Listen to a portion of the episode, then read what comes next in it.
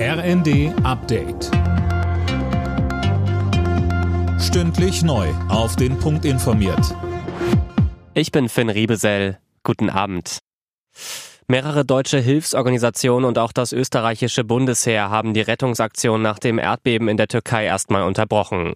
Grund ist die Sicherheitslage. Alena Tribold. Aus der betroffenen Region Hatay werden gerade zunehmend Auseinandersetzungen zwischen verschiedenen Gruppierungen gemeldet. Es sollen auch Schüsse gefallen sein, wie unter anderem das Technische Hilfswerk mitteilte. In Absprache mit dem türkischen Katastrophenschutz bleiben die Helfer jetzt erstmal in ihrem Basiscamp, bis die Lage wieder als sicher eingestuft wird.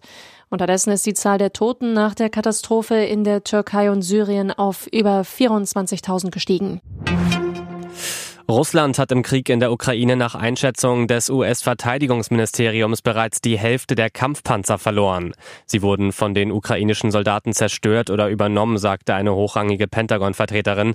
Sie geht außerdem davon aus, dass achtzig Prozent der russischen Bodenstreitkräfte bereits im Krieg involviert sind. Gleichzeitig warnt sie aber auch davor, Russland zu unterschätzen.